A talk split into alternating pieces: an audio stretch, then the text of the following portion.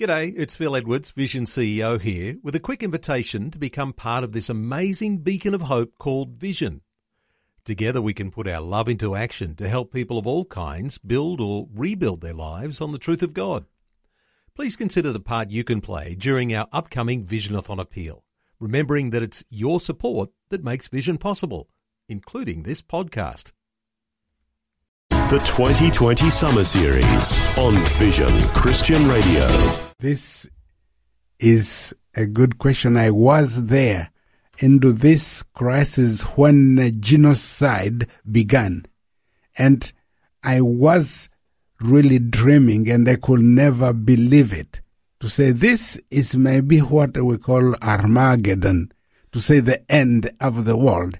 But it showed me how bad we human we can be.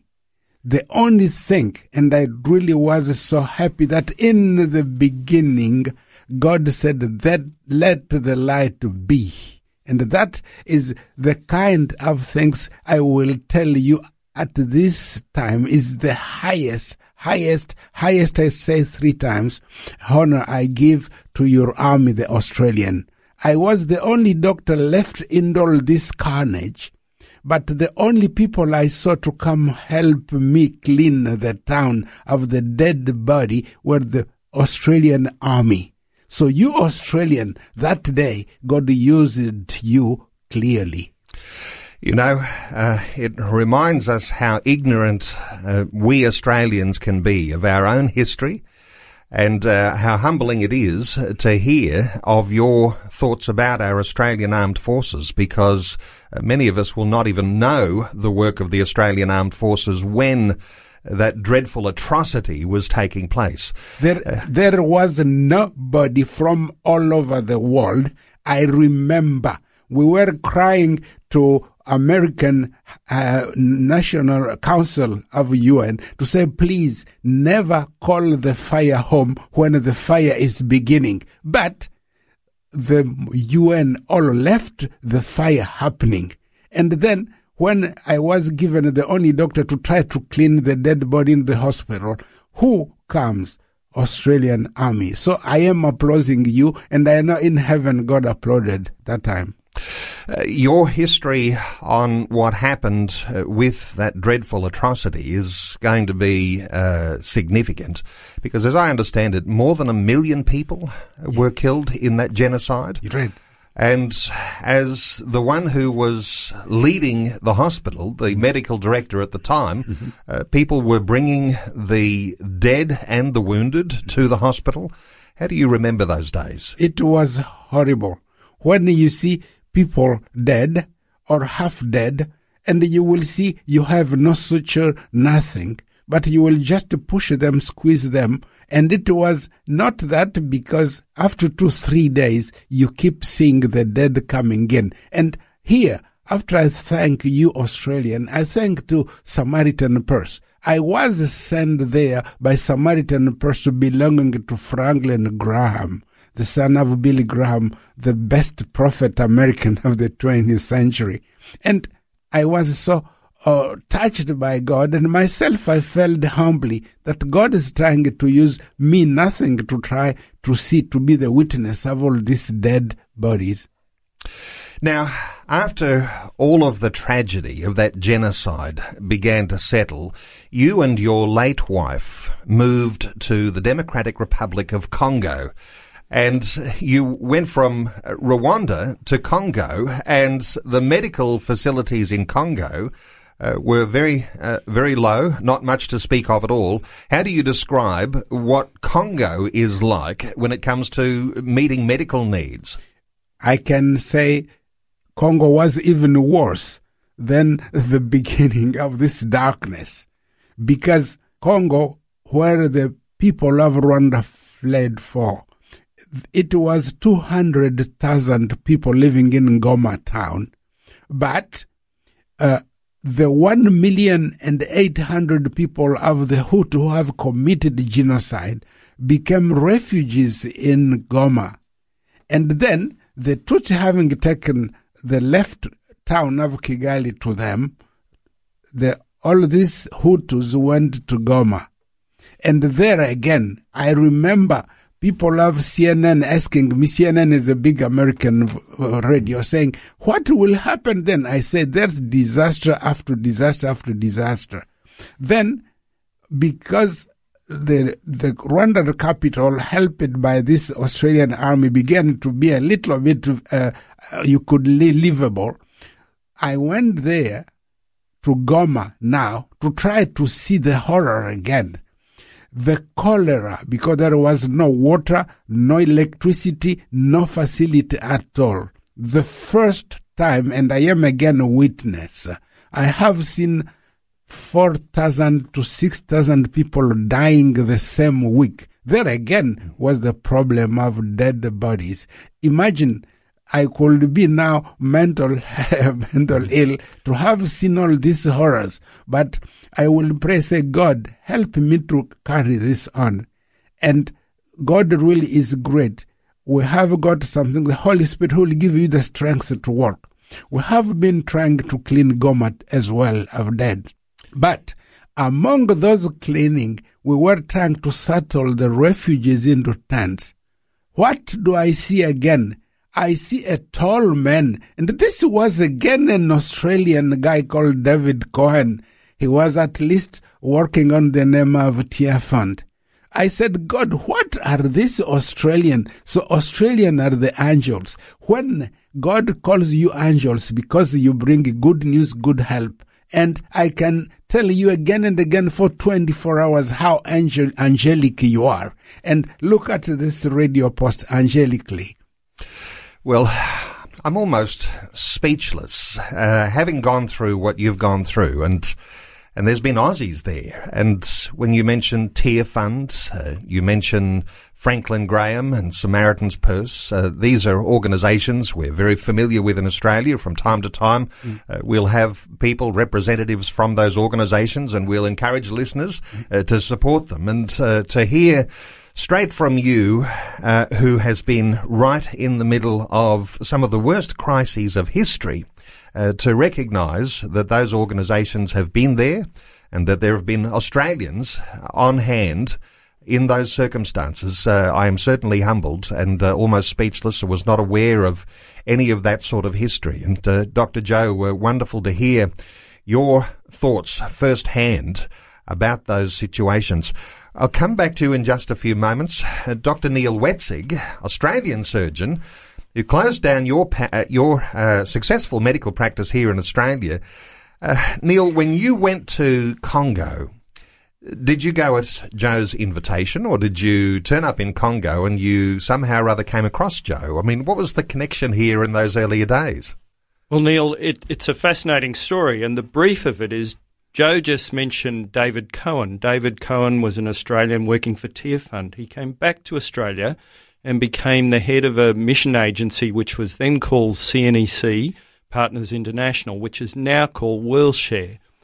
So they brought Joe out to Australia in 2002, and there was a very persistent lady at our church who invited me to go and meet Joe. And I went to a breakfast in the western suburbs of Brisbane, and I saw this man present about the medical needs that he had and how he needed specialists and other people to come and train young doctors in his country. He said that if he sent them out of the country to get trained, they would not come back again. And I was impressed by Joe's passion. You've just heard a little bit of it. But when he's free ranging and talking in a in a small room, he really gets passionate.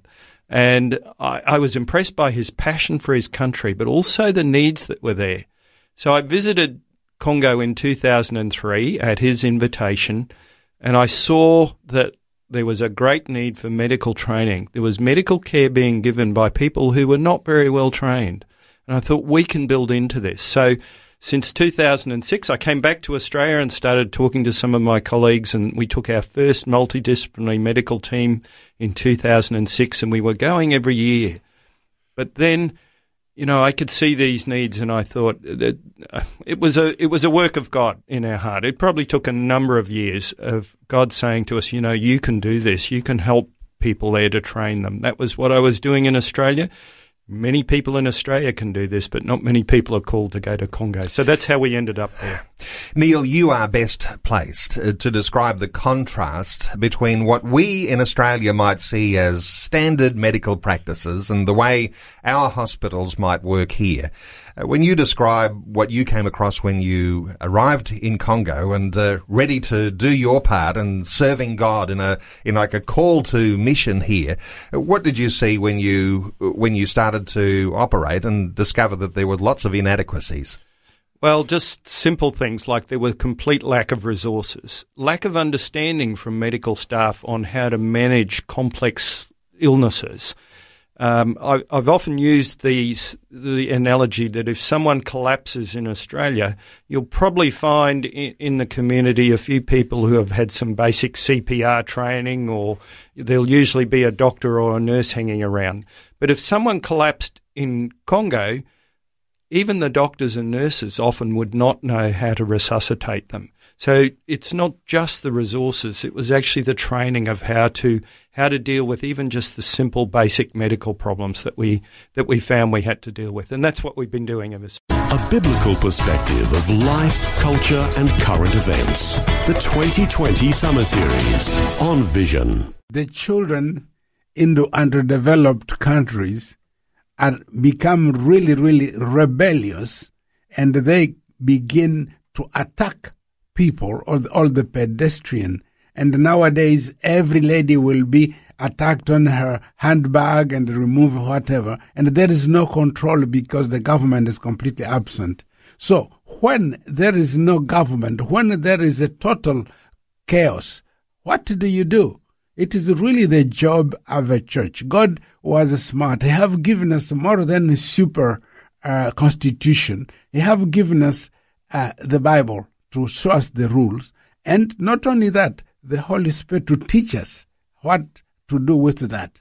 And we discover that these young people, we need to love them and we need to really show them the light in this darkness. And uh, we have helped uh, them to get what we call uamsho. Uamsho means wake up, open your eyes and see what can be done. And we have been working with these children and to make them really see the light of Jesus. And we don't convert them ourselves. Whenever we show them the light, it's the Holy Spirit and God who really deal with them and touch them. And we were seeing them being converted, coming to the prayer places and coming to listen to the word of God. We have been convincing them to come and listen to the word and now we have baptized them all. They are creating choirs and they are going from street to street to preach others. There was one of them, Eli, who has become a very brilliant pastor. Actually, many of them were condemned at capital pains and they will have been able to remove them from those pains and today they are living for the glory of God. But to do that, we are being helped by you Australian World Share and people uh, like uh, you pastors, whenever they come, they help us to, to teach them and to deepen the understanding of the Word of God. Most importantly, when before my wife died, he had seeing a lot, lot of horrible things in the rural areas, the witchcraft. Whenever you come, somebody's dying, they tend to find who did that. Whenever a baby is born with any congenital malformation, they try to make certain it is the wife who made a mistake. And the wife is accused to have been origin of this uh, congenital malformation. So all that we try to fight them, but we said maybe in every village we should create, uh, we call it committee, Nehemiah committee, to deal with the local problems and to try to show people how to behave. But we discover that there too we need to have a chaplain. We have built the chaplaincy school and we want really people to help us. Again, it is uh, World Share United Kingdom and then you people who have been helping us to create this uh, chaplaincy school. But we have said all because Heal Africa is about teaching Let's build something like a Heal Africa Teaching School so that we can be teaching the doctors, uh, the the nurses. We teach uh, we teach the chaplain, and we teach neonatology. We teach a lot lot of things that needs to be taught there, and it is again the biggest gift you have given to us. One of you have detached himself to come to live with us, and this is the couple Neil and Gwen. They are living with us, focusing on the teaching, especially the doctors, and practically how to do good surgery because most of the mistake are made because of bad surgery. Imagine a doctor himself because he doesn't know how to do surgery. He will try hard because there is nobody else, but he will do a lot, lot of wrong. And Neil is trying to teach us the proper surgery. Uh, and of course, we, I can, as we say, I make you feel a little bit bad because I am praising you so much, but all the praise and worship goes to our most high God. Yeah. Let me come to you, uh, Dr. Neil Wetzig. When you are in this situation, uh, it's all very well to just deal with broken bodies and congenital uh, malformations and all sorts of things that doctors deal with, but it's bigger than that, isn't it? it? It's bigger than that because these are issues of the heart that are changing with the Heal Africa ministry. Yeah, that's absolutely right, Neil. And uh, the the medical part is just one part of it. One of the one of the beauties of Heal Africa is that it provides what we call holistic care. So they've not just been interested in the medical side, but they've been interested in actually changing the heart of the people. Change is when you when you change something, but the natural instinct of people is to actually go back to what they knew before. And we saw that early on. Transformation is when you change and it stays changed. So that's what we're trying to do, bring about transformation. For example, just talk to you a little bit about this chaplaincy school. We, we see lots of patients come to the hospital who have actually been to what is called the traditional healers, or that's what I like to call them. Uh, people would know them as witch doctors, but one of my colleagues in Congo said, please do not call them doctors. They're, the things they do are evil. I'm not talking about um, natural medicines like we, we have in Australia. Many of that has a good place in our medical care. I'm talking about some pretty evil stuff just to set an example, one of the worst things I've seen is a child who gets abdominal pain. They're taken the, to the traditional healer. They heat up a fork in the in the fire, and then they stab it into their abdomen to get rid of the evil spirits. Mm-hmm. I've seen these kids come in with just terrible injuries like this. So I can get very worked up and upset about seeing something like that. But how do you change that? And this is where the chaplaincy school comes in. What Joe's this is Joe's passion is to take someone from a particular village in and teach them about the Word of God, teach them about justice, and teach them about basic medical things. So they go back to that village, and not only can they share the Word of God, but they can actually direct people in that community to go and get conventional medical care and, and turn them away from the tra- traditional healer, we'll call them. So we're not only dealing with the the actual end result of the medical problem, but we're dealing with the heart and source of the problem.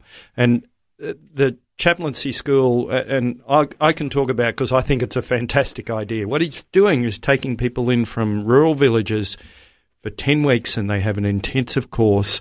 Uh, and then they go back. They're brought back for refreshers and they're checked to see what they're doing and what their impact is in the village. But that costs money. And, you know, that's, and I'll put it right out there. This is this is a huge thing, and that's that's one of the reasons Joe's in Australia is to to raise money for for projects like that that not only deal with the medical issues but have an impact to the heart of the problem. Uh, just quickly on some of the hardships that you face, not only the lack of equipment, but uh, the the fact that the power goes out with frequency, uh, the fact that when it rains and there are tropical storms, uh, the roofs leak in many of the building facilities. Uh, the fact that you're in the shadow of some volcanoes uh, that cause all sorts of problems from time to time. A few of the hardships that you're dealing with, Neil. The the light issue is pretty difficult when you're operating. Um, I think my record is about five or six power outages during one operation where the lights go out. I have to wear a battery operated headlight all the time so I can actually continue to do what I'm doing. That's a that's just par for course. There are issues. There's a volcano just behind uh, the hospital. It erupted in 2002. Um, you know, a lot of volcanoes erupting around the world at the moment, so we kind of put that out of our mind. So we don't worry about that. We hope it won't erupt. One of the heartaches I have is that I know that sometimes there are patients in Congo that I could save them, not just me, but I would have other people around me that could give them treatment if they were in Australia and their lives could be saved. That uh, that doesn't happen in Congo. So there's some of the difficulties we cope with some of the adjustments that you have to make to your own expectations because you haven't got the right facilities, the right equipment, and the right uh, ways that you know just having the power on, and no doubt generation uh, power generation uh, is one of those issues, but it's not really uh, available right now that you could have your own backup generators. Well, we've just we've put a generator in, so it's starting to get better, but even that doesn't always work. So, uh, but mostly it's a it's a good thing. I, I just want to say something. Joe mentioned a guy called Ellie before. Ellie's a very special one of these street boys who who was a thief and on the streets, and he gave his life to the Lord. And and now he uh, he's very special to Gwen and I because we've become quite close to him, and he, uh, you know, he's leading others to the Lord. He's more importantly, he's actually teaching English. He's an incredibly intelligent guy, and uh, we've been to his house. You know, he lives lived up until recently in a house that was just simply a bit of tin over the top of a couple of bits of board. So when you said about raining and, and water coming through before, uh, Ellie's house came to mind. He's there with his mum and his uh, three other siblings, and they do it tough. Uh, that's the sort of environment that people are living in. And, and, you know, Gwen and I live in an apartment over there, which is, okay, it's one star accommodation, it's great, and we're very comfortable. But when it rains at night, we often think, what about Ellie? What's Ellie getting now? He's probably getting sopping wet from all the rain coming through. So that's the environment that much of the population live in. Before you go, thanks for listening. There's lots more great audio on demand, or you can listen to us live at visionradio.org.au. And remember, Vision is listener supported. Your donation, large or small, will help us continue connecting faith to life for hundreds of thousands of people across Australia and around the world. Learn more or donate today at visionradio.org.au.